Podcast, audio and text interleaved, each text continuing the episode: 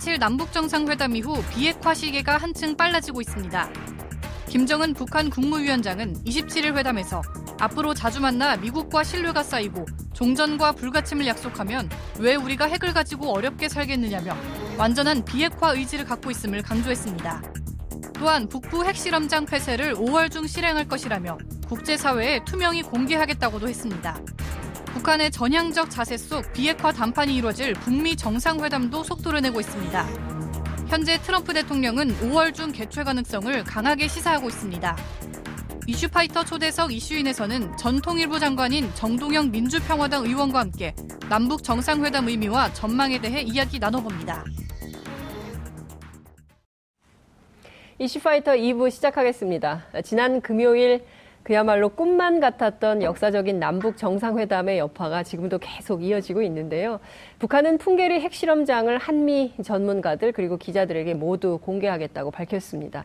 시계도 5월 5일 어린이날에 남쪽에 맞추겠다고 얘기했는데요. 평양냉면은 오늘도 가장 인기 있는 점심 메뉴로 떠올랐습니다. 옥류관 전국 체인을 요구하는 국민 요구가 빗발친다고 하는데요. 그렇지만 이 가운데 국회는 판문점 선언 국회 비준을 둘러싸고 여전히 옥신각신하고 있습니다. 오늘은 정동영 전 통일부 장관이자 민주평화당 국회의원을 통해서 역사적인 남북 정상회담 그 뒷얘기를 좀 분석해 보겠습니다. 어서 오십시오, 원님. 네, 안녕하세요. 꿈만 같은 일이 계속 지나고 있습니다. 저는 아직도 이게 꿈인가 생신가 어벤져스 막 영화의 한 장면. 평양냉면을 같이 한번 먹어야 될 것 같아요. 그러니까요. 평양에서 이슈파이터 생방송 한번 할 수 있게 해주십시오. 예. 되겠죠. 예. 김정은 위원장 인터뷰를 예. 조만간 하면 좋지 않을까. 예. 어떻게 생각하십니까? 어쨌든 지금 CNN은 몇 번 들어갔잖아요. 예, 우리 그렇죠. 방송에 좀 들어갈 차례죠. 그렇죠. 예. 한국의 방송들이 평양에 좀 가서 취재도 하고 또 김정은 위원장 인터뷰도 좀 하고 네. 어떠실까요? 네. 이번에 이 파격적인 행보 보면 네. 꼭뭐 불가능한 일도 아니죠. 네. 정상회담 당일 예. 아침에 김어준의 뉴스 공장에 출연하셔가지고 대박이 났더라고요. TBS에 나왔어요. 그러니까 이슈 파이터에 나오셨어야 되는데 아 제가 너무 아쉬워가지고요. 오늘밖에 시간이 안 되신다 그래서 원래 저희가 26일날 섭외를 뭐 드렸지 않습니까? 유튜브에 왜 그렇게 많이 봤는지 잘 모르겠어요. 평소에 하던 얘기거든요. 38. 아, 예, 뭐 40만 명. 그러니까요. 예. 아, 저도 한때 뭐 하루에 100만을 찍기도 하고 아, 뭐 그러긴 해서. 못 미쳤네요, 거기에. 여하튼 어, 그만큼 그만큼 국민들의 예, 관심 이게 뜨겁다는 예. 게 증명이 되지 않았나 싶습니다. 계산을 해보니까요, 김정은 위원장이 딱 12시간 남측에 머물다 예. 돌아갔더라고요. 그, 저, 그렇죠. 환송 행사까지 다 하고 간 게 9시 한 30분, 32분 예, 정도 예. 되는 걸 보니까 12시간, 12시간 안에 역사가 이루어졌습니다. 제일 기억에 남는 장면. 도보다리 산책이죠. 도보다리 산책이요? 아, 그러세요? 그러니까 MDL 분계선을 네. 이렇게 왔다가 갔다가 또 왔다 네. 하는 건 이제 그 군사 분계선 이거 지워버려야 된다. 이제 음, 그런 그 턱이 없애버려. 예. 원래는 판문점 안에는 없었던 건데 76년에 아, 새로 생긴 거예요. 그렇군요. 도끼만행 사건 예, 때문에 예, 그런 예. 건가요? 예. 이제 그 녹슨 군사 분계선 표지판 음. 그 편말을 등 뒤에 하고 네. 새소리밖에 안 들렸죠. 저 바로 화면에 나오고 예. 있습니다. 예. 실록 네. 그런 실록. 어? 참 한반도의 봄인데요. 네. 어, 거기서 배속자는 물론이고 기록도 없고 음. 어, 뭐 녹음도 없죠. 네. 어, 새소리만. 네, 새소리만 배경이었고 예. 어, 저기서 무슨 가식이 있겠습니까? 속내에 있는 음, 음. 정말 어, 두 정상의 어깨에 에, 운명이 걸려 있는 거지요. 어, 또 어, 대화가 어, 이 판문점 선언의 첫 대목에 나오는 네. 우리 민족의 운명을 우리 스스로 결정해 나간다는 네. 음, 그 제목이 딱 들어맞는 음. 장면이죠. 음. 아마 트럼프 대통령이나 시진핑 주석이나 네. 전 세계 지도자들이 가장 궁금한 게저 30분 예, 동안 그렇죠. 무슨 얘기를 했을까? 음, 그리고 어떻느냐, 예. 음, 무슨 얘기를 나눴느냐, 예. 뭐 그런 거죠. 아마 한미 정상회담 5월 달에 음. 저 얘기를 아마 음. 어, 중심으로 네. 어, 트럼프를 설득하게 되겠죠. 트럼프 대통령하고 문재인 대통령이 그 회담 끝나자마자 밤중에 그 이튿날인가요? 통화했는데 네. 저 얘기를 물어봤겠죠. 그렇죠. 저 얘기를 하느라고 음. 아마 어, 시간이 지금 아마 전화 통화 중에는 제일 1시간 뭐 15분 한 이렇게 예. 115분이니까요. 예. 그 만약에 그 자리에 앉으셨다면 김정은 위원장에게 무슨 얘기를 좀 하셨을까요? 적극적으로 문재인 대통령이 설명하고 또 김정은 위원장 고개도 끄덕거리고 또 그에 대해서 답변하고 또 막 이렇게 설명하고 뭐 이러는 것 같았어요. 예. 네. 근데 뒤통수만 보여가지고 문재인 대통령 표정을 못 봐가지고 아쉽긴 했습니다만. 핵심은 그걸 겁니다. 네. 북미 정상회담. 그러니까 트럼프의 생각. 네. 트럼프 대통령을 내 만나봤고 네. 대화해봤는데 이런 생각을 갖고 있다. 네. 그다음에 당신의 걱정인 체제 안전 보장 이러 이러 이렇게 하면 되지 않겠는가 하는 음. 네. 얘기가 주였을 것이고 예. 그다음에 이제 역지사지 해 보면 김정은 위원장의 에, 머릿속에 들어 있는 네. 제가 이 자리에서도 말씀 한번 드렸는데요. 예. 지정학이라는 네. 그 개념이 들어 있단 말이에요. 예. 그 얘기를 여러 번 했어요. 예. 어, 지정학적 어, 피해국에서 지정학적 수해국으로 나서야 한다 네. 거니까 그거는 문재인 대통령이 이, 이, 자주 얘기했던 음. 한반도 신경제지도 구상과 정확하게 일치하거든요. 아. 그 대목에 대해서 이거는 이제 핵 이후죠. 예. 비핵화 이후에 펼쳐질 한반도의 미래에 대해서 예. 그러니까 그것이 곧 또 비핵화를 촉진하는 비핵화의 네. 의지를 예. 고치는 그런 얘기일 것이고요. 음. 어쨌든 짐작만 하는 겁니다만 네. 저 장면은 종전을 거쳐서 평화협정으로 가서 한반도의 냉전 구조가 해체되는 과정에서 제일 명장면으로 어, 남을 거라고 생각하고요. 음. 네. 동서양의 정상회담 역사에서 네. 저는 어쨌든 밀담이잖아요. 예. 되게 문, 다- 문 잠그고 그러니까요. 방 안에서 하는 건데 그건 재미없죠. 네. 뭐 무슨 얘기 나눴는지. 근데 전 세계 라이브로 생중계가 다 됐잖아요. 예. 저 기획한 사람 훈장 빠지- 줘야 될 것 같아요. 저 기획한 사람 훈장 줘야 된다. 아, 저도 그 생각입니다. 예. 저 기획한 사람 정말 훈장, 그림이에요. 그냥 한 편의 예. 수채화. 무성 영화. 무성 영화, 수채화입니다. 그, 제일 중요한 건 예. 저 이제 일대일 소통이잖아요. 네. 저기서 제일 값진 게 이제 그 신뢰 의 축적입니다. 신뢰죠. 음. 예. 서로 저렇게 터놓고 얘기를 하면 그게 예. 이제 신뢰의 기반이잖아요. 음, 네. 남북 간에 제일 중요한 것도 신뢰를 자꾸 쌓는 거거든요. 그 그러니까요. 음. 위에 이제 비핵화도 하는 거고. 맞아요. 예. 저- 얼마 전에 그한 젊은 친구를 우연히 대화할 기회가 있었는데 북한이 저렇게 나오니까 더 무섭다는 거예요. 저러다가 혹시 확 한 방 쏘는 거 아닙니까? 뭐 이런 식의 의심이 있더라고요. 끊임없는 의심, 귀신 그렇습니다. 있죠. 예. 어, 그런데 우리가 너무 오랜 세월 동안 비정상 속에서 살아오다 보니까 네. 이게 정상으로 돌아오는 과정인데 예. 비정상의 환영이 얼른거리는 거죠. 음, 그렇군요. 김정은 위원장에 대한 이미지도 많이 변화되는 것 같아요. 특히 이제 한국의 그 냉면 관련해서 네. 한뭐 유행어도 많이 만들어지고 있고, 그리고 우리가 생각했던 은둔자, 뭐 무슨 막 온갖 비난성 막 그런 게 많지 않았습니까? 근데 직접 보니까 이 김정은이라는 사람의 리더십이 어떤 것 같다, 어떤 느낌이 좀 오셨습니까? 전에 여기서 얘기했던 것 네. 같아요. 러- 그 북러 예. 의원 친선협회. 회장, 예, 예. 어, 어, 저 러시아의 공산당 예. 의원이었는데 예. 이분이 비공개를 전제로 이렇게 얘기한 게 고등교육 받은 사람이다. 고등교육, 어? 예. 학식이 있다. 예. 대화가 된다. 예. 그다음에 북한 인민의 입장에서 생각할 줄 안다. 아버지와 네. 다르다. 네. 이런 얘기였는데 네.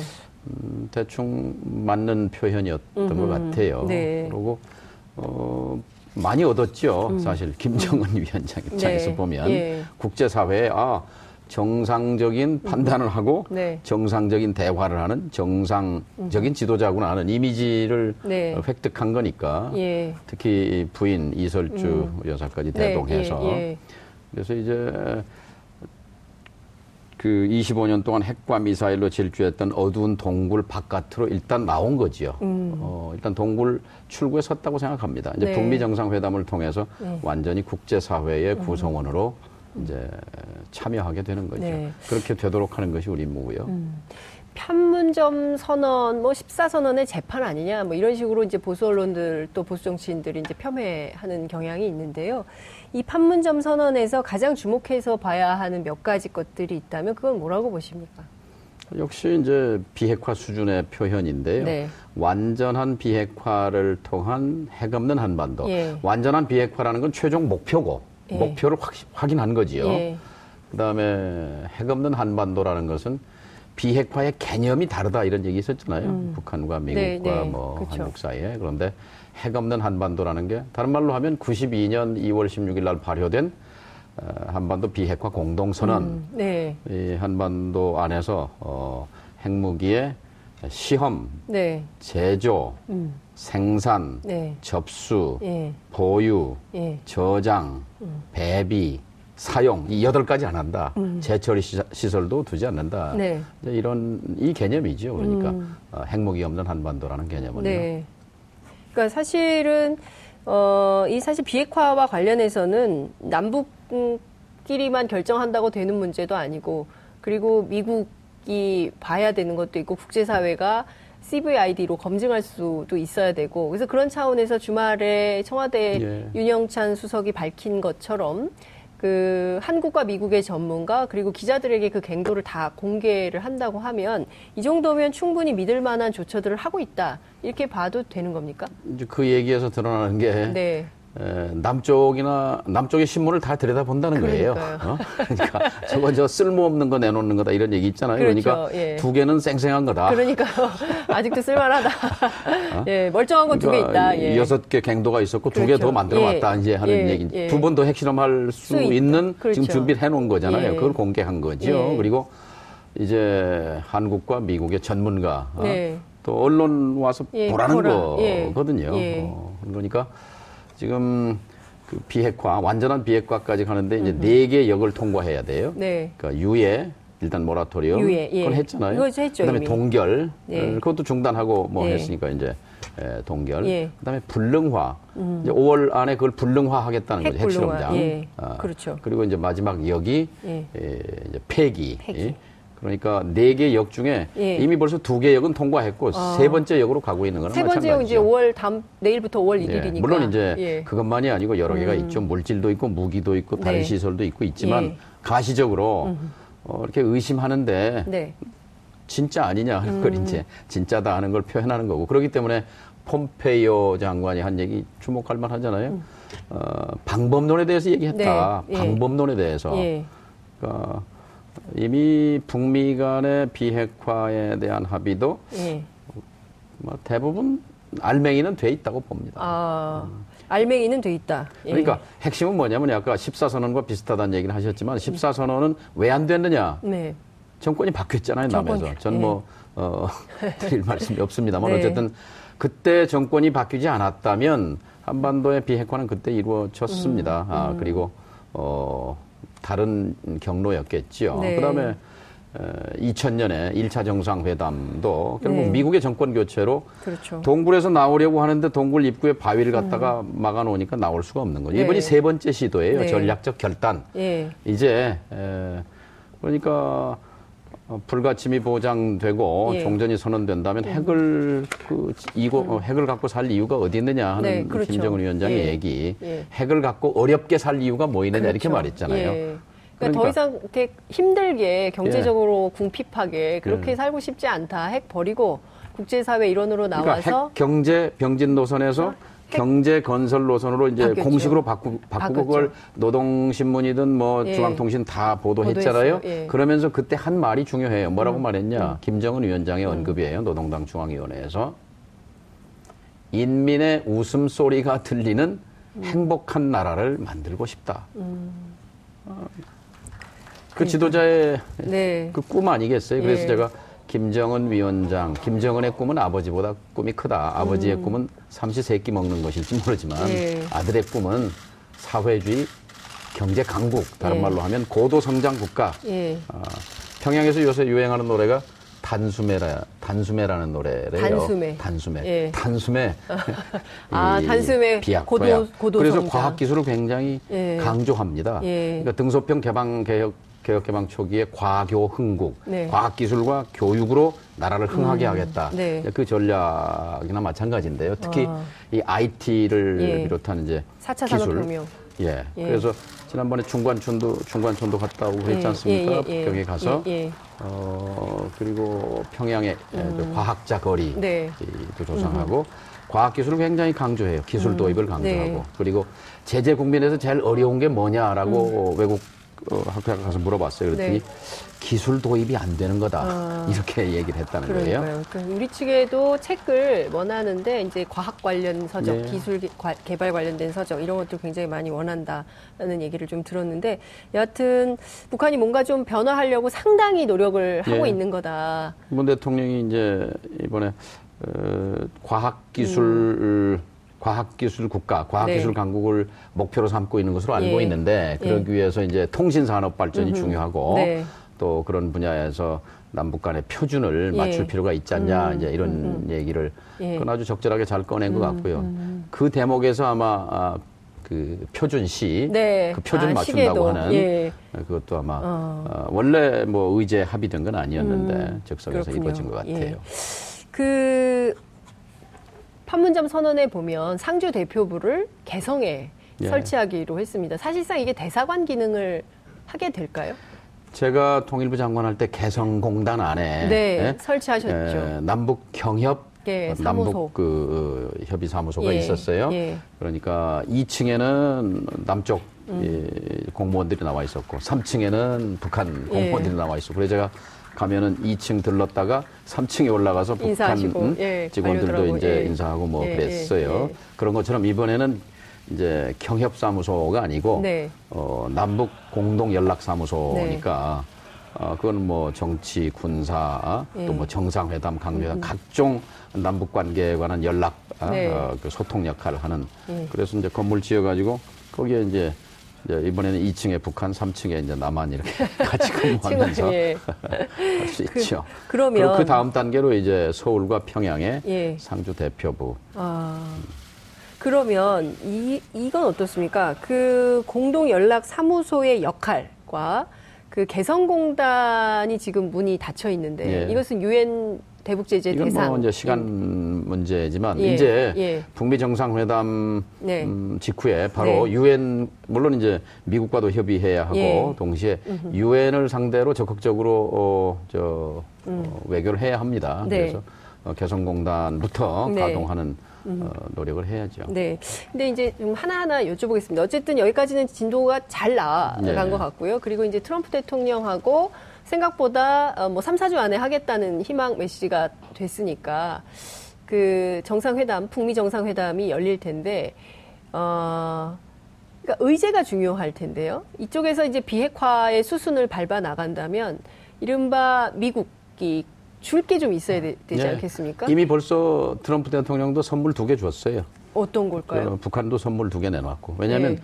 북한 북과 미국은 지금 불 음, 신뢰가 없단 말이에요. 예. 서로를 못 믿어요. 그렇죠. 미국은 북한 전혀 믿지 않고 예. 북한도 미국 못 믿거든요. 예. 그러니까 서로 못 믿는 상대이기 때문에 네.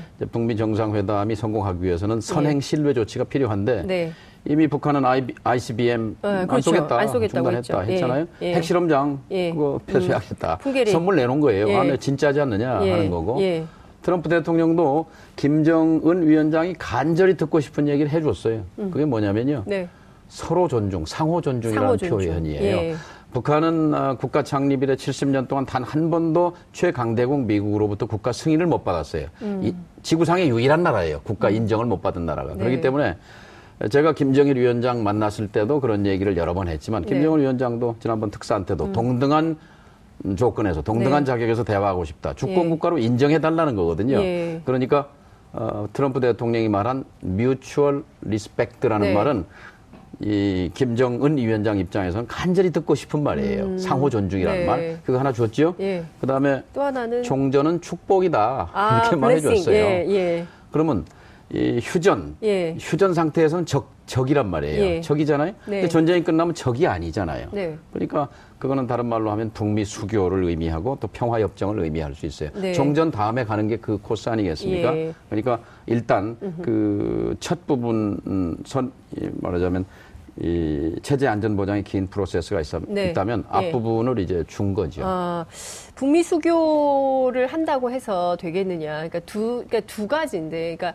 이를테면 북한이 비핵화를 하고 국제사회의 일원이 되겠다는 것은 경제 발전을 네. 의미하는 거고 그것이 목표일 텐데, 그러려면 미국의 이제 두 가지 테러 지원국 해제 문제가 있고요. 또 하나는 적성국 교역 예, 예. 입법 있지 않습니까? 시간이 걸리죠. 예, 그거를 의회니까. 그러니까 미국 의회에서 이 적성국 교역법 문제 이게 풀리지 않으면 IMF 세계은행 들어가서 투, 외자 받을 수가 없지 않습니까? 굉장히 중요한 문제를 지적하셨는데요. 예, 예. 지금 트럼프 대통령은 앞장서지만 네. 지금 미국 내 언론과 의회, 특히 민주당이 그럽니까? 민주당이 원래 민주당이 왜 원래? 민주당이 예. 이 engagement 예. 이, 이 개입 정책, 네. 관여 정책에 적극적인데 그렇습니다. 트럼프 대통령이 밉잖아요. 이게 트럼프를 인정 안 하기 때문에 아니, 트럼프가 가는 정책에 대해서 트럼프가 좀 밉다고 해서 국제 평화 아니 그래서 평화를, 지금 예. 사실은 공공 외교가 필요합니다. 아, 우리가 예. 이 민주당을 상대로 의회를 상대로 네. 적극적으로 설득해야 돼요. 아, 미국 민주당 상대로? 그렇죠. 예. 우리 정치가 설득을 해야 그렇죠. 국회도 좀 나서야 되고 예, 저는 예. 그렇게 예, 생각합니다.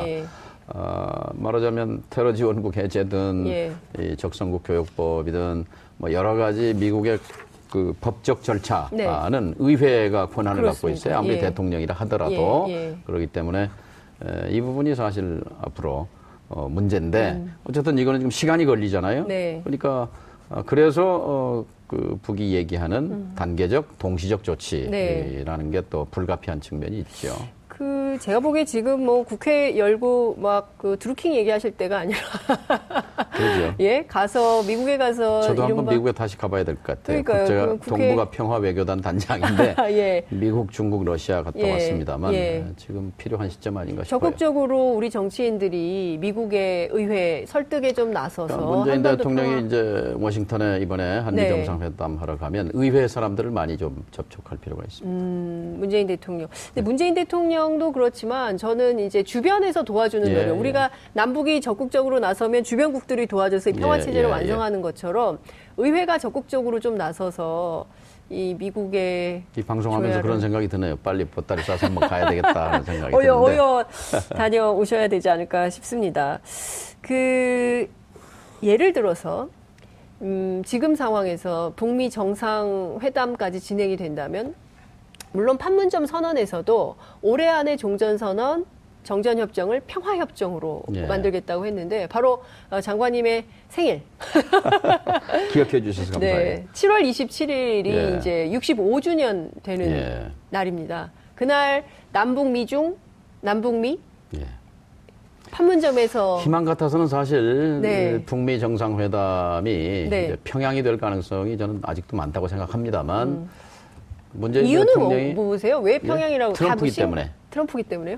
예, 네, 왜냐하면 네. 세계의 이목을 가장 집중시킬 수 있는 데가 평양이에요, 사실. 아, 아, 닉슨이 어디 갔습니까? 북경 갔잖아요. 예. 마오쩌둥과 만났지 네, 않습니까? 예.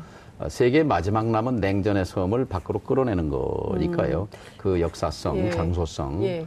그래서 평양의 가능성이 있는데 문제 그러나 이제 북한과 미국은 아니다 뭐 이렇게 네, 지금 청와대 하죠. 고위 관계자가 예. 북한도 미국도 아니고 네, 한국이냐 문재인 답할. 뭐 대통령이 이렇게. 이제 뭐 한두 군데를 네. 설명했다는데 예. 제가 청와대 자문회의 때 네. 제주 예. 어, 얘기를 좀 했어요. 예. 근데 어떤 의미가 있냐면 냉전을 30년 전에 미소 정상회담에서 네.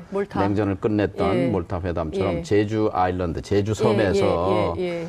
어, 북미 정상회담이 성공적으로 되면 바로 남북미가 선언할 수 있잖아요. 평화 선언을 음. 종전 선언할 수 있죠. 남북미가요. 아 제주에서 하면 그러니까, 바로 가서 그러니까 다시 우리 또 대통령이 남북 예. 북미하고 남북미가 언제 또또 다시 약속해서 예, 만납니까? 예, 힘들잖아요. 예, 예. 근데 일, 온 길에 일석이조, 일타 이매가 가능한 거니까 예. 아마 아. 그 포인트를 설명하지 않았을까. 저는 이것도 궁금합니다. 이를테면 그 제가 이제 앞서 그 종전 선언과 이제 정전 협정을 평화 협정으로 바꾸는 데 있어서 정전 협정의 당사국이 평화 협정에 반드시 들어와야 됩니까? 그래서 중국이 없으면 그렇죠. 안 되는 그렇죠. 건가요? 아, 이게 당연히 국제법상 꼭 휴전. 정전 음, 당사자. 네, 예. 우리는 휴- 휴전 협정에 사인 안 했지만 네. 군사적 실체예요. 예, 그렇죠. 군사적 실체, 예. 적대 지금 예. 적대적인 관계 속에서 그렇습니다. 그러니까 예. 남북 미중이 되는 건 당연한데 하나 이제 두 가지 방법이 있죠. 남북이 하고 이 미중이 보증하는 이런 방식이냐, two plus two냐, 음. 네. 아니면 남북 미중이 사자가 평화 협정을 하느냐 하는 문제인데 네. 이제 이거는 이제 법적인 평화지요. 네. 근데 사실 이보다 더 중요한 게 있습니다. 어떤 거요? 사실상의 평화가 더 중요합니다. 그러니까 그렇습니다. 협정도 중요하지만 예. 음? 그러니까 DMZ의 비무장지대 비무장화 네. 아? 이미 확성기는 껐잖아요. 그렇습니다. 어. 예. 그 철거한다고 예, 오늘 예. 그 얼마나 아, 훌륭한 합의문입니까? 합의문을 이행하는 과정에서 네. 그 체제 보장도 미국이 에, 당신 체제 보장한다는 말이 중요한 게 아니라 네. 남북 관계 전면적인 활성화 네. 발전 이것이 가장 확실한 또 체제 보장이기도 해요. 판문점 선언에서 군축을 처음 이야기했습니다. 네. 그리고 김정은 위원장이요, 그 남한 말을 많이 썼어요. 북한군 그리고 탈북자 이런 개념을 썼는데 이를테면 군축을 위한 군사회담 이런 것도 가능할까요? 이를테면 그렇죠. 일단은 이제 군사적 신뢰 구축 네. 서로 그 뭐 GP 그 전방 감시 초소를 뺀다든지 중무 중무장 파괴를 뺀다든지 이러면서 이제 신뢰가 구축되면서 북한도 죽을 지경이죠. 인민군이 110만인데 인구 2,500만에 우리는 5천만에 60만 병력을 유지하는 거고요. 그거 다 경제 건설에 투입해야 되는 인력이잖아요. 예. 그렇기 때문에 에, 전에 제네바 뭐 옛날 얘기입니다만 그때 10만 10만 군대로 줄이자 뭐 이런 얘기도 어, 있었고 그러죠. 예. 근데 독일은 통일한 뒤에 30만 군대로 줄였고 베트남도 통일 후에 30만으로 줄였어요. 그러니까 뭐 30만 30만 음, 뭐 이렇게 되면 우리도 직업군인 제도로 네. 갈수 있죠. 모병제로 전환이. 그렇죠. 아 네. 그럼 젊은이들이 환영할 아, 그렇죠. 일자리가 생기는 거죠. 어 그렇군요. 그러니까 지금 생각해 지금 현실이 상상을 앞서가요. 하기 때문에 군축도 그 다른 나라들도 다 했던 거잖아요. 그러니까요. 예. 철도도로 협력은 어떻게 예. 전망하십니까? 그게 이제 핵심이에요. 지금 아, 북이 네. 핵 문제 다음에 제일 필요한 게 뭘까요? 두 가지입니다. 음. 하나가 에너지예요. 전기. 두 번째가 교통이에요. 교통. 아이고 죄송합니다. 교통. 예. 네. 저한테 옮으신 것 같은데. 아닙니다, 아닙니다. 음. 네.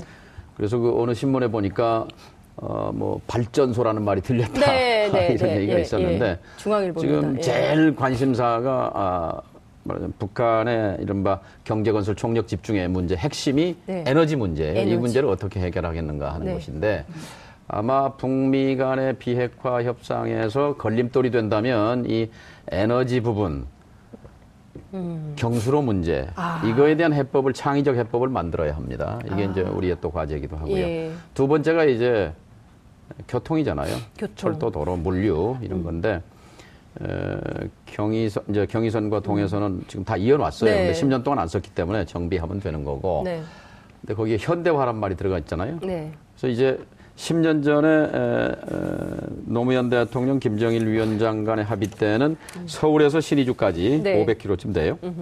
이 철도 뭐 침목도 넓고 뭐 여러 가지 이거 이제 고치는 거 개량 보수인데 10년 사이에 네. 철도가 고속철도 시대로 바뀌었어요. 그렇죠. 그래서 이제 그냥 개량 철, 철도 개량이 문제가 네. 아니라 서울 신의주 고속철도 놔야 돼요. 음. 북도 원하는 거죠. KTX. 그래야 예. 아, 그렇죠. KTX가 부- 목포, 부산서 네. 출발해서 서울, 네. 평양, 신의주 아. 한 서너 시간이면 통과해요. 이렇게 되면 네. 이렇게 되면은 이제 이른바 한반도 신경제 지도 네. 또 어, 아. 김정은 위원장이 22군데 경제개발구역 지정해 놨잖아요. 네, 네. 어, 그거와 이제 짝을 이루는 거죠. 아, 그렇군요. 그 문정인 특보가 트럼프 타워 얘기를 예, 하지 않았습니까? 뭐 즐거운 상상할 수 있죠. 음. 트럼프 대통령한테 대동강변에 트럼프 타워 좀 지시오. 아니, 김정은 위원장이 원산- 제안할 수 있죠. 원산이 김정은 위원장의 고향이잖아요. 뭐 거기에 원산 관광 특구도 지정을 원산에 뭐 했는데 트럼프 콘도 같은 거 지면 남한 사람들 많이 갈 수 있겠어요. 그러니까요. 그래서 명사십리 해수욕장에서 여름에 예. 놀고 겨울에는 마식령 스키장에서 예. 스키 타고 그러니까 설악산, 네. 금강산, 원산 네. 그리고 쭉 올라가면 백두산, 이게 백두산. 관광 벨트가 가능하죠. 아, 야 생각만 해도 가슴 뛰는데요. 현 음, 그런 꿈을 현실로 만드는 게 이제 정치죠. 지금 많은 네티즌들이 대동강 맥주를 아, 네. 네 캔에 만 원에 판매해야 된다. 어. 요새 편의점에서 수입 맥주 네 캔에 만 원에 외국. 기자가 대동강 맥주가 우리 맥주보다 마- 낫다 뭐 그런 그런 품평을 그러니까요. 했었는데 아. 우리 맥주가 좀 분발을 해야 하지만 그러니까 우리 맥주가 대동강 맥주도 없다. 기회죠 뭐. 그러니까요. 그러니까 저는 지금까지 전혀 생각하지 못했던 새로운 한반도가 열리는데 여전히 자유한국당은 냉전의 끝을 부여잡고 있는 것 같습니다. 국회 비준 어떻게 될 것 같으세요? 아까 뭐 김성태 원내대표가 조금 음, 좀 네. 달라. 달라졌다는 예, 거죠. 예. 이렇게 국민적 그 성원과 지지 열기가 뜨거운데 네. 에, 민심을 먹고 살아야 하는 당이 여전히 냉전 반공주의에 머물러서는 미래가 없죠. 당연히 음. 국회 비준 동의 200% 해야 합니다. 200%. 예, 민주평화당이 이제 그 뭐 앞장서려고 하고요. 숫자는 아, 적지만 네. 어떻게든지 이것을 국내법적 효력을 갖는 음. 제가 통일부 장관 할 때 만든 뭐 대리 의원 입법 형식이었습니다만은 음, 제가 2년 동안 심혈을 기울여서 만든 게 남북 관계 발전법입니다. 남북 관계 네. 발전법에 따르면 예. 남북 간의 모든 음, 합의서를 국회에 에, 그 동의를 받을 수 있는 근거를 만들었고 거기에 네. 동의를 받으면 이제 법률의 효력을 갖습니다. 아, 그러면 효력. 어떤 정권이냐에 상관없이 법률이기 때문에 네, 지켜야 계속. 되는 거지요. 지속성이 담보되는 거죠. 네. 아, 그게 국회 비준 2005년 말에 만들어진 법이에요. 알겠습니다. 국회 비준 200% 동의해야 된다. 냉전과 반공주의에 머물러서는 사는 안 길이다. 홍준표 그게 대표가. 홍준표 대표가 사는 길이다. 알겠습니다. 그리고 문재인 대통령이 이제 빨리 또 다시 만나야 돼요. 홍준표 홍준표도 대표요? 만나고 예. 저 어? 각당 대표들. 조배숙 대표도 뭐, 불러서 만나고 네, 대표도 청와대가 오당 대표들 예, 예. 모셔서 뭐 설명회 한다고 하니까요. 음, 예, 예. 한미 정상회담 있기 전에 아, 또 이번에 저 만찬에도 좀 야당 대표도 부르고 좀 그렇게 그러게요. 불렀어야 되는데 그리고 아쉬운 대목이에요. 그러게요. 그건 좀 아쉽더라고요.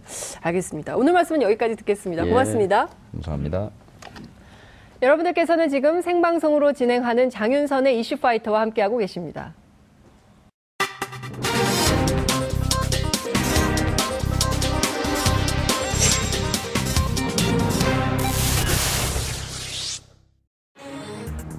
평화와 감동, 희망이 공존했던 4.27 남북정상회담이 성공적으로 마무리된 가운데 이번 회담의 성과물인 판문점 선언이 국회의 비준동의 절차를 거칠 수 있을지 관심이 쏠리고 있습니다. 국무회의 심의, 대통령 비준, 국회 동의, 공포 등의 추진 과정을 거쳐 정상회담 합의문을 제도화한다는 것이 문재인 대통령의 구상이기 때문입니다. 현재 정치권은 국회 비준 필요성에 공감을 표하고 있는 상황. 하지만 자유한국당은 위장 평화쇼라며 그 의미를 폄하하는 공세를 연일 계속하고 있어 향후 후속 조치 과정에서도 반대 의사를 굽히지 않을 것으로 보입니다. 이슈파이터의 월요일 고정 코너 정청래의 왜 그런데에서 판문점 선언에 대한 정치권 상황을 짚어봅니다. 이슈파이터 3부는 정청래 전 의원의 왜 그런데 시간입니다. 오늘도 어김없이 정청래 전 의원 모셨습니다. 어서 오십시오. 네, 여러분 안녕하십니까. 이 시대 참 예언인 정청래입니다. 그 지난주에 네. 이런 말씀하셨어요. 4월 27일 남북 정상회담이 있는 날 나는 집에서 하루 종일 짜장면을 시켜 먹으면서 텔레비전을 보겠다. 네. 짜장면을 드셨습니까? 냉면을 드셨습니까? 짜장면 먹었습니다. 아 진짜요? 네. 어, 짜장면만 냉면은 드셨으니까 배달이 잘 안 돼요. 냉면 배달이 그래서 아니에요. 제가 아침 아, 9시부터 네. 어, 그날 이 MBN 판도라 녹화하는 가는 날이었어요. 네. 그날은 아, 1시간 늦춰서 했거든요. 네. 10시부터 촬영했는데 네. 9시까지 네. 눈을 떼지 않고 그러니까 9시 반에 갔는데. 한 이정훈 12시. 위원장. 예. 12시간 정도를 예. 텔레비전을 봤던 것 같아요. 평생 텔레비전을 그렇게 12시간 하루 종일 본 적이 없어요. 그리고 밖에 식당을 나가서 먹을 수가 없어요. 예, 급해야 되니까. 그래, 계속 예, 봐야 되니까. 예, 공부하는 심정으로. 예. 아, 그렇군요. 그리고 또 제가 네. 이렇게 볼 수밖에 없었던 게 네. 음. 하루 전날 제가 판문점 선언을 예상을 해서 제가 페이스북에 글을 썼거든요. 오, 딱 맞았어요? 과연 이게 맞을지 안 맞을지. 예. 어, 99.9% 접종. 예. 크, 이 시대의 참 예언인. 예. 그래서 이 교통방송 건너편에 네. 상암동 교회 있잖아요. 네. 목사님이 어제 그러시더라고. 돗자리를 깔아라. 아니 하나님도 알기 어려운 것을 어떻게 예. 이렇게 정확하게 예측을 했냐. 제가 네. 돗자리 하나 사드리겠습니다. 네네. 돗자리를 이 상암동에 까는 걸로 하고요. 근데 이제 제 자랑 겸 말씀드리는 건데 네. 어 제가 이렇게 예언을 한 것이 99%다 맞췄어요. 네. 평양 정상회담까지 네. 그리고 이제 청와대 초청까지 한 거 있잖아요. 네. 그걸 제가 다 맞췄고 어, 남북 연락사무소 네. 그다음에 어, 남북 미중 음, 사자회담, 정상회담. 삼자회담 이런 네. 연속적으로 한다. 그리고 평화 수용 뭐 이런 걸 제가 거의 다 맞췄거든요. 네. 여러분 그 페이스북을 통해서 확인해 주시기 네, 예. 바랍니다. 정확합니다. 그래서 네. 어, 그 순간 제가 전율을 느끼면서 제가 저에게 소름을 느꼈거든요. 아, 예. 근데 이 비법을 제가 예. 아까 오기 전에 예. 작가가 그 비법을 좀 얘기해 달라고. 아, 어떻게 그렇게 맞출 수 있었는가? 제가 정확하게 맞출 수 있었던 이유는 음, 저의 에, 총명한 머리 덕분이 아니에요. 이게 뭐, 뭐냐면 뭡니까? 김정은 위원장은 선대 유훈을 따라야 되는 입장이지 않습니까? 음. 그래서 선대에서 특히 네. 정상회담을 통해서 합의했던 것은 다 지켜야 된다. 음. 그리고 본인도 어, 말과 글이 중요한 게 아니다. 네. 리행이 중요하다 이렇게 얘기했잖아요. 그렇죠. 리행. 네. 예. 그런 것처럼 문재인 대통령의 가슴 속에는 네. 음. 노무현 대통령의 14선언이 가슴 깊숙이 남아 있습니다. 그렇죠. 그리고 그때 문재인 당시 청와대 비서실장이 준비위원장이었어요. 예. 그래서 14선언은 문재인 당시 준비위원장이 쓴 거예요. 음. 그러니까 본인이 이걸 깊이 인식하고 있어요. 그러면 직접 비교가 불가능하겠지만 북에서는 선대 유언을 이어받아야 되는 거고 네. 남쪽에서는 노무현 대통령이 14선언을 이어받아야 되는 음. 그런 적 심정적 일체감이 두 정상한테 있었을 거예요. 네. 그래서 어, 6.15 정상회담이나 어, 14선언 같은 경우 특히 맨첫 줄에는 6.15 공동선언을 계승한다라는 게첫 네. 번째 조항이에요. 14선언에. 그렇죠. 맞아요. 그리고 네 번째 조항이 정전협정을 네. 어, 종전선언을 위해서 정전협정을 위해서 함께 평화협정을, 노력한다 이게 돼 있지 않습니까?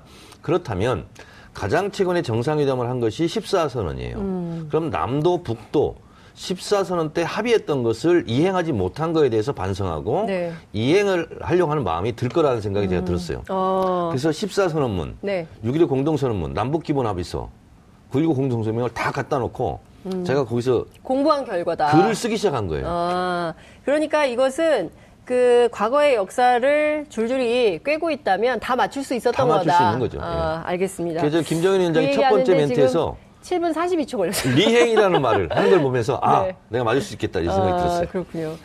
어떠셨습니까? 그 12시간 정도 머물다 갔는데요. 네. 가장 인상적인 장면 어떤 거였어요? 아무래도 어 그 군사분계선을 네. 왔다 갔다 한 거 있잖아요. 고- 고무줄 놀이 하듯이. 그렇죠. 예. 그게 이제 가장 감동적이었고 저는 그때는 몰라던데요. 이렇게 판문각에서 계단 타고 내려오는데 음. 이제 경호원들이 딱 여쌌잖아요. 예, 예, 예. 그때는 이제 좀 천천히 예, 고개를 예, 숙이고 예, 내려왔어요. 근데 어, 마지막에 예. 어, 김영철 예. 어, 김영철 부위원장이 네. 깜짝 놀라가지고 옆으로 비끼는 장면이 있어요. 예, 예. 그리고 나서 혼자 이렇게 걸어와요. 혼자 걸어오고 예, 예, 예. 문재인 대통령은 기다리고 음, 있고. 기다리고 있고. 저는 그래서 김정은 위원장이 원샷으로 딱 비쳤을 때 음. 이렇게 걸어 내려올 때 아, 이제 저는 저, 제 시멘트 턱. 네. 저 둔턱이 뭐라고 저걸 못 건너가지고 저기서 참. 그러니까요. 그러니까 저거를 무력화해야 된다. 그렇습니다. 라는 생각이 좀 듭니다. 저걸 그냥 원래는 없었는데 저기 도끼 만행 사건 이후에 저 턱을 만들어 놨다고 하는데요. 네. 어쨌든 저 자체를 무력화하는 일이 지금부터 어, 계속 하나하나 사람들이. 자주 다니다 보면 네. 길이 돼요, 그게. 그리고 없어지잖아요. 없어져요. 저런 게. 네. 예, 등산은 우리가 좀 그렇습니다. 다녀봐서 아는데.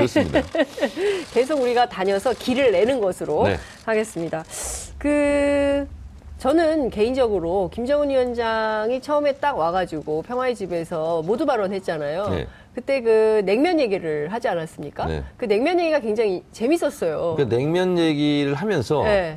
어 이렇게 만면에 웃음기를 예, 좀 예, 띄었어요. 예, 아, 예. 평양냉면 갖고 왔습니다. 예, 뭐, 예. 어, 그럴 때 이제 그러고 나서 누구나 다 알겠지만 어, 멀리 갔다고 하면 예. 안 되겠구나. 아, 뭐 그. 그 얘기할 야. 때다 예. 뻥 터졌어요. 그때. 그 저기 완전히 빵 터졌는데 음. 그것 때문에 네티즌들이 야단이 났습니다. 네. 옥류관 전국 체인을 허, 허용해라. 음. 아니다. 옥류관은 평양 본점으로 가서 먹어야 된다. 그래야 평양 경제가 좋아진다. 그리고 굉장히 많은 내용이 막 돌고 있는데요. 문재인 대통령이 여기 평양냉면 한 그릇이요 이러면 김정은 위원장이 한 그릇은 배달이 안 됩니다. 막 이런 그림도 있고요. 예. 그 그래서 어떤 네티즌은 이렇게 얘기합니다. 이번 평양냉면이 막 줄을 금요일 날 네. 점심 때 막 평양집 아, 평양냉면집마다 막 줄을 길게 섰다고 하잖아요. 그래서 음. 그 이번 사태는 김정은 위원장과 평양냉면집 사장님 간의 정경 유착이다. 그런 얘기도 막 있어요. 이거 관련해서 제가 두 가지 사실을 좀 말씀드리자면 예.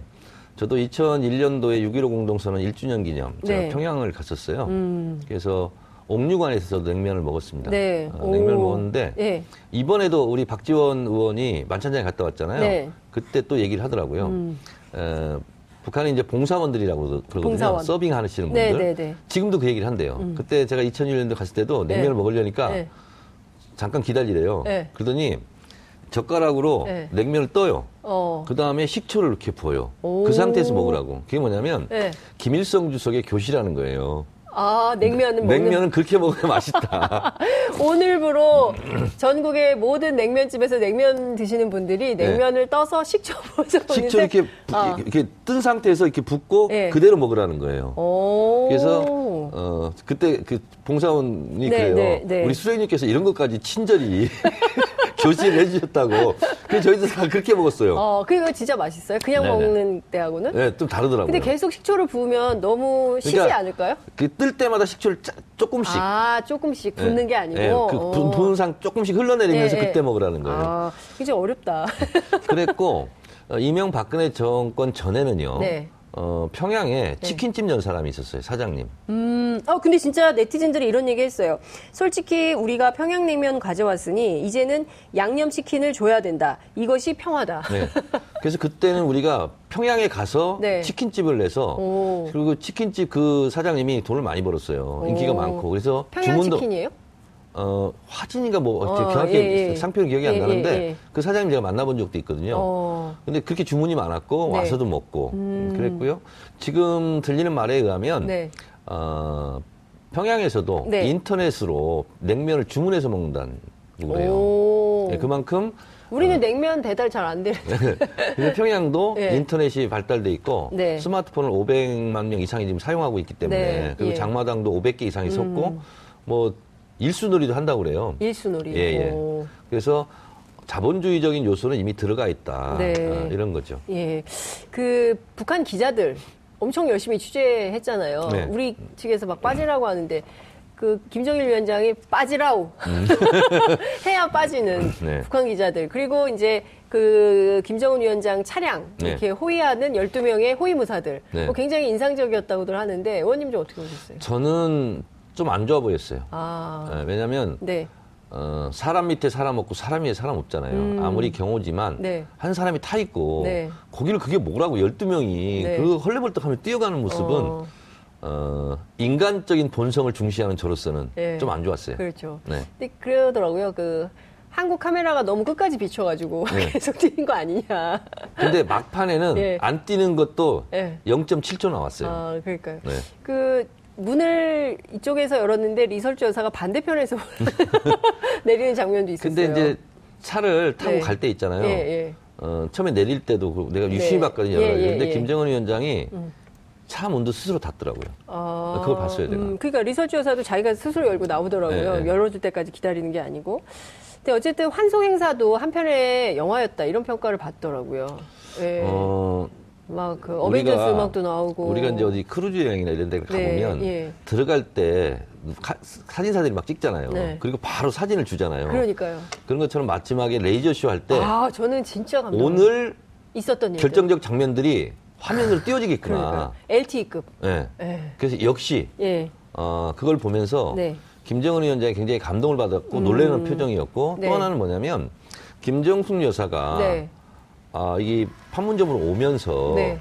어, 두 분 회담 예, 관계를 예, 얘기했을 예, 때 예. 그게 벌써 나갔습니까? 어. 이렇게 물어봤잖아요. 예, 예. 그러니까 북한에서는 그렇게 실시간으로 중계는 안 됐던 것 그렇겠죠. 같아요. 예. 그러니까 본인이 회담한 것을 예. 남쪽의 전 국민들이 실시간으로 예. 알고 있다 예. 하는 것을 미처 생각을 못했던 것 같아요. 음, 그러니까요. 근데 어찌됐든 한국 사회의 아주 빠른 그 네트워크를 통한 막 실시간으로 생중계되고 뭐 이런 것에 대해서 인지는 하고 있지만 그래도 이 정도로 빠를 거라고는 생각을 그 못하는 것 내려오면서. 처음에 했던 얘기가 뭐냐면 어, 뭐에 이렇게 남쪽에서 관심이 많다는 걸 알고 있다 네. 이렇게 얘기했잖아요. 그러니까 본인은 인터넷을 다 보는 거예요. 네. 자, 이렇게 국제사회, 뭐, 미국, 트럼프 대통령은 물론이고, 러시아, 중국, 일본 다 이제 환영. 네. 그리고 심지어 그 프란치스코 교황까지도 남북 정상회담에 대해서 환영하는 입장을 네. 내지 않았습니까? 네. 근데 유독 자유한국당은 좌파만 그러니까 그 입색 찬성한다. 어, except 홍준표죠. 홍준표만 제외하고. except 홍준표. 어.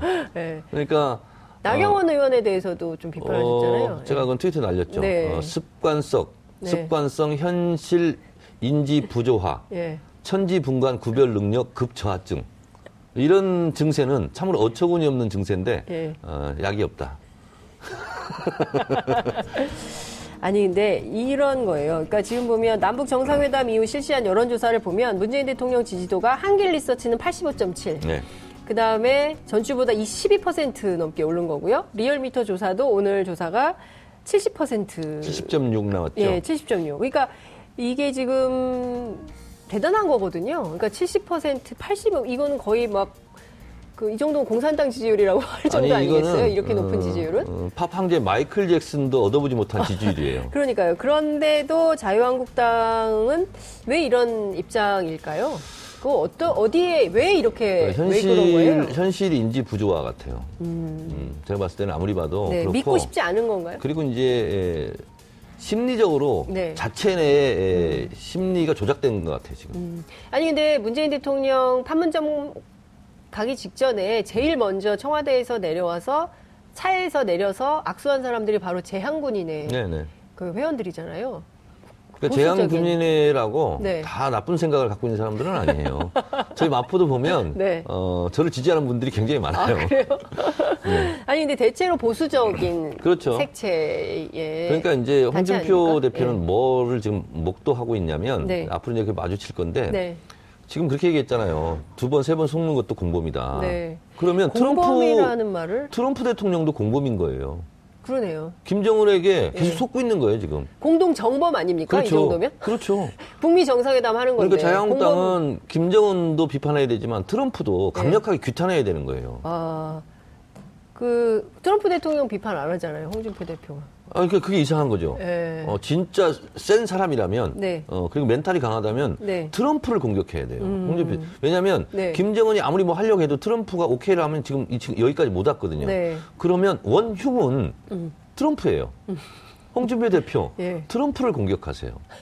홍준표 대표는 트럼프를 공격하라. 그리고 어, 반미 투쟁을 해야 되는 거예요. 아, 홍준표는 반미 투쟁을 네, 해라. 그렇습니다. 예. 그게 그들의 예. 그 뇌구조상 논리적으로 정합성이 있는 거예요. 예. 만약에 이거를 하지 않고 문재인 대통령과 문재인 정부만을 비판하면 비겁쟁이. 비겁쟁이다. 네, 그렇죠. 아, 예. 어, 그, 세- 센 사람을 타격해야 되잖아요. 네. 그러니까 좀 이상하긴 하죠. 네. 자, 그 말씀 나온 길에 북미 정상회담 장소 얘기 계속 나오는데 이 시대의 참 예언인 어. 정청래 전 의원께서는 평양. 평양. 네. 오. 어, 왜 평양입니까? 평양을 했으면 좋겠다는 희망 사항을 섞어서 예. 어, 예언을 하는 건데요. 네. 어, 평양은 현직 대통령과 전직 대통령은 많이 다르지만 네. 지미 카터 대통령, 음. 클린턴 전 대통령이 이미 평양을 방문한 적이 있어요. 네. 그리고 클린턴이 어, 현직 대통령 때 예. 올브라이트 장관을 보냈죠. 평양에 보내서 예. 본인이 평양 방문하려고 했어요. 예. 그래서 그 본다면 어, 트럼프 대통령의 성정상 음. 나는 오바마보다 클린턴보다 훨씬 위대한 대통령이야. 예. 당신들이 해결 못한 걸 나는 해결할 수 있어. 예. 당신들은 가려다 못 갔지만 나는 평양에 갈 수 있어. 예. 이런 성정상 예. 이게 하나 있고 또 하나는 트럼프 대통령이 내가 어디든지 못 가냐. 음. 나 멘탈이 강하다. 나 트럼프야. 나 트럼프야.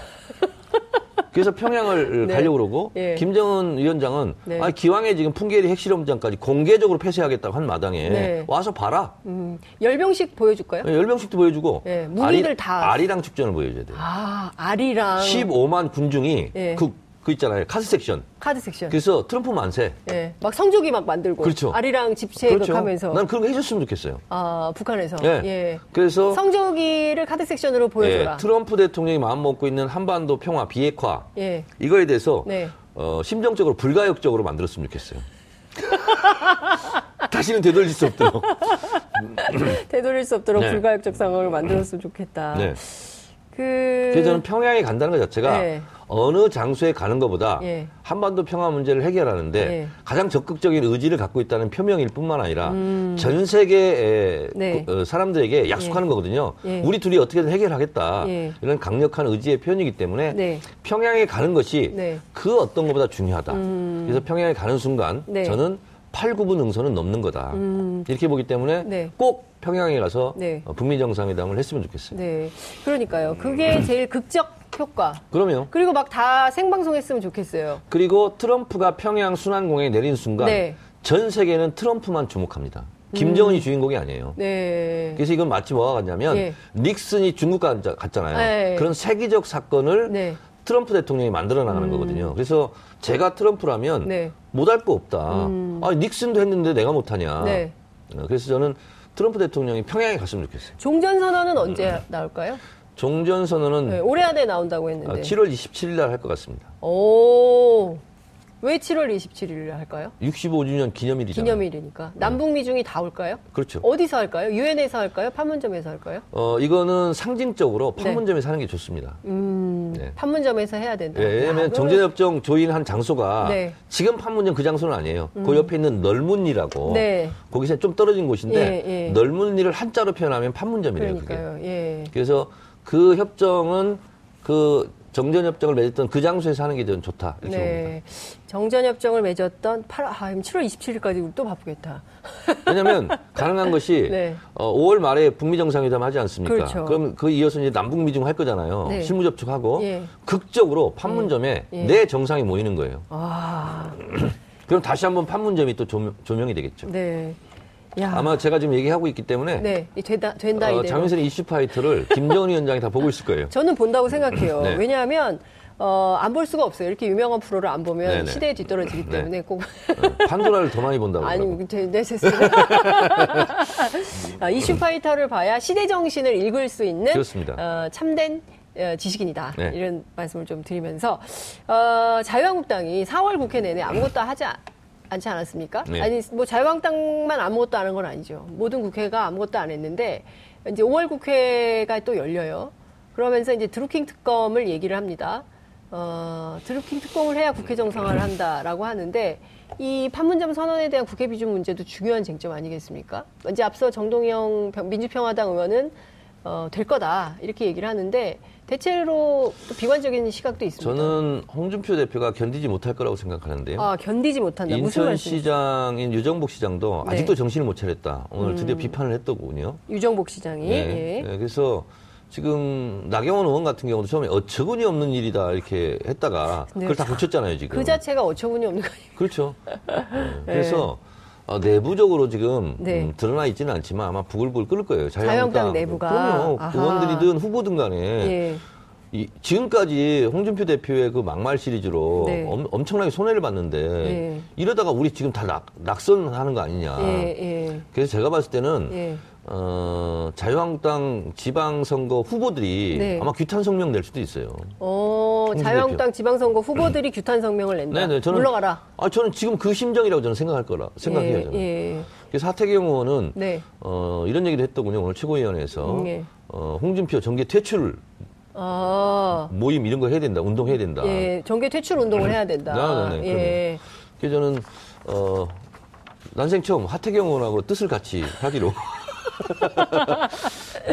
네. 네. 아니 근데 왜냐하면 뭐 자당 의원들에 대해서도 뭐 연탄가스, 바퀴벌레 뭐 이러면서 이제 비난을 상당히 세게 하지 않았습니까? 네. 그래서 자당 내부에서도 이제 이런 문제가 있었는데 어쨌든 지금 그 세계가 분명히 보고 있는 것은 한반도의 냉전이 허물어지고 있다라는 네. 건 아니겠습니까? 근데 그 시대 정신은 못 읽고 있는 거라고 봐야 되겠죠? 네, 아니면 알고도 10% 남짓 되는 그 지지층을 끌어모으기 위한 전략적 선택이라고 봐야 될까요? 어떻게 보십니까? 그러니까 본인은 진지전을 하고 있다라고 생각할 수 있어요. 아, 진지전. 어, 태극기 부대 한 15에서 20%이 네. 음. 진지를 잘 지켜야 된다. 나머지는 난 다 모르겠다. 15%만 어차피 내가 지금 뭘 해도 네, 백약이 네. 무효다. 그럼 나의 진지를 지키겠다. 네. 어, 저는 그 생각인 것 같아요. 근데 지금 이른바 이제 우파, 뭐 민족주의. 네. 민족주의가 우파 노선이잖아요. 그러면 민족주의 우파 노선에서 보면 지금은 적극적으로 남북 관계를 풀고 외세의 도움 없이 우리 힘으로 하자. 이, 런 노선으로 가야 되는 거 아니겠어요? 보수 어, 정치인들이. 그러니까 그들은 민족주의자가 아니죠. 음, 왜냐하면 보수주의자. 어, 원래 보수주의는 네. 민족주의, 전통주의 그렇죠. 예. 이런 것을 기반으로 하거든요. 그렇습니다. 그래서 백범 김구 선생 같은 경우도 민족주의자라고 할수 예, 있어요. 맞습니다.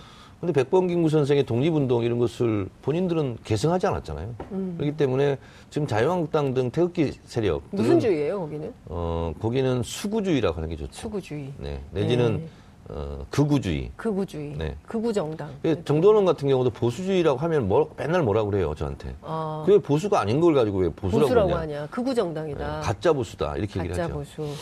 자유한국당은 극우 정당이다. 뭐 이렇게 생각하세요? 그렇습니다. 그렇습니다. 어, 그러니까 이 노선을 계속 고집하면 지난 금요일에 보니까 아 토요일인가요? 주말 사이에 보니까 갤럽 조사에서 자유한국당이 12%를 네네. 기록했더라고요. 물론 이제 리얼미터에서는 20.2% 나왔는데 이게 굉장히 충격적인 숫자 그러니까 아닙니까? 어, 이렇게 되다가는 네. 지금 뭐몇 석이 되는데 네. 총선 때 가면은 원내 교섭단체 하기도 어렵죠. 이런 식으로 아, 가면. 2020년에 원내. 교섭단체 하기 좀 어려울 거다. 이대로 가면은요 원내 예. 교섭단체 하기도 어려워요. 예. 그리고 자유한국당 간판 달고 누가 총선 나오고 싶겠어요.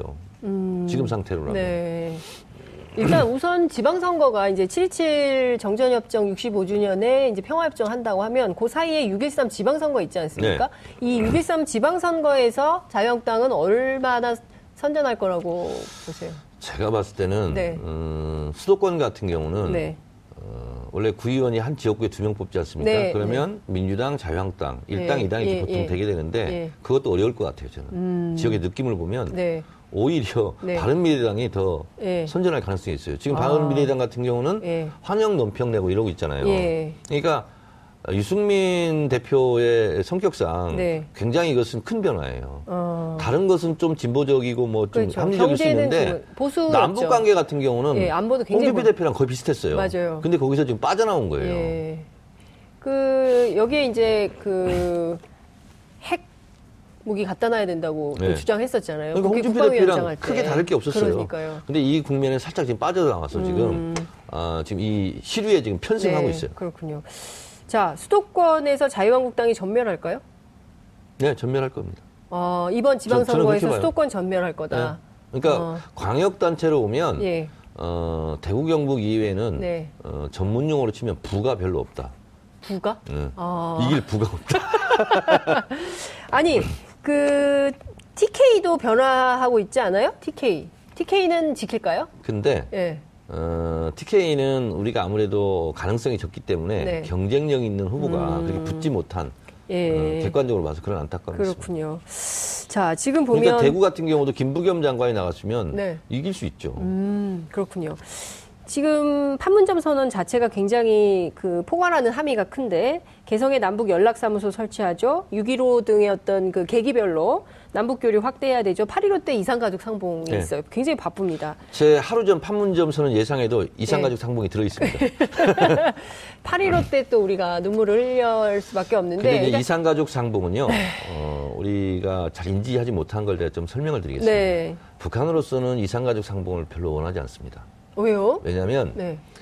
우리는 전산 시스템이 있기 때문에 금방 찾아요. 음, 그렇죠. 북한은 찾기가 어렵습니다. 어, 그리고 설령 찾았다 할지라도 음. 북한에 있는 이산 가족들이 원하지 않는 경우가 많대요. 음. 너무 남노해. 옷차림도 얼굴도. 그래서 아, 만나고 싶어 하지 않는 분들도 많이 있다는 거예요. 음. 그리고 북한 정권으로 봤을 때도 금방 비교가 되잖아요. 음. 그 이산가족 상봉장에 오기 전에 양복 같은 거 다 사 입히고 넥타이 매고 옷도 다 똑같이 입잖아요. 다 해주지만 네. 유니폼처럼 입고 오잖아요. 네, 맞아요. 근데 만나고 보면 정세현 장관은 이렇게 표현하더라고요. 북한에 있는 동생이 형 같다고. 그 얼굴이. 복색이 너무 예, 남노하고 예. 그래서 예, 그래서 어, 북한 정권에서 그렇게 흔쾌히 하고 싶지 않은 거래요. 근데 이번에 흔쾌히 한 거예요. 음. 예. 그만큼 김정은 위원장이 의지가 높은 거예요. 음, 그리고 이제 이산가족 상봉을 한다는 것은 음. 어, 말로 형언할 수 없는 남북 관계 네. 음. 그리고 우리는 역시 한 핏줄이었구나 한 민족이구나 하는 것을 동시적으로 보여주는 거기 때문에 그렇죠. 한반도 평화 정책을 하고 남 이런 정상회담을 하는 데는 굉장히 배경적으로는 좋은 효과를 낼 수 있죠. 그러니까요. 어, 얼른 협력해서 어, 양국이 정말 부강하게 잘 사는 나라가 좀 됐으면 좋겠다는 생각이 좀 듭니다.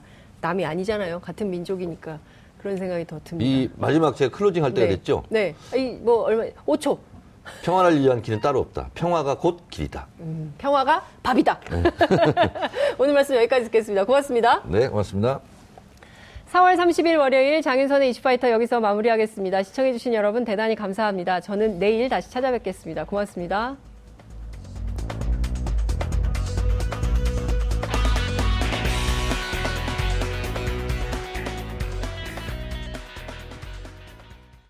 오늘 방송 좋았나요?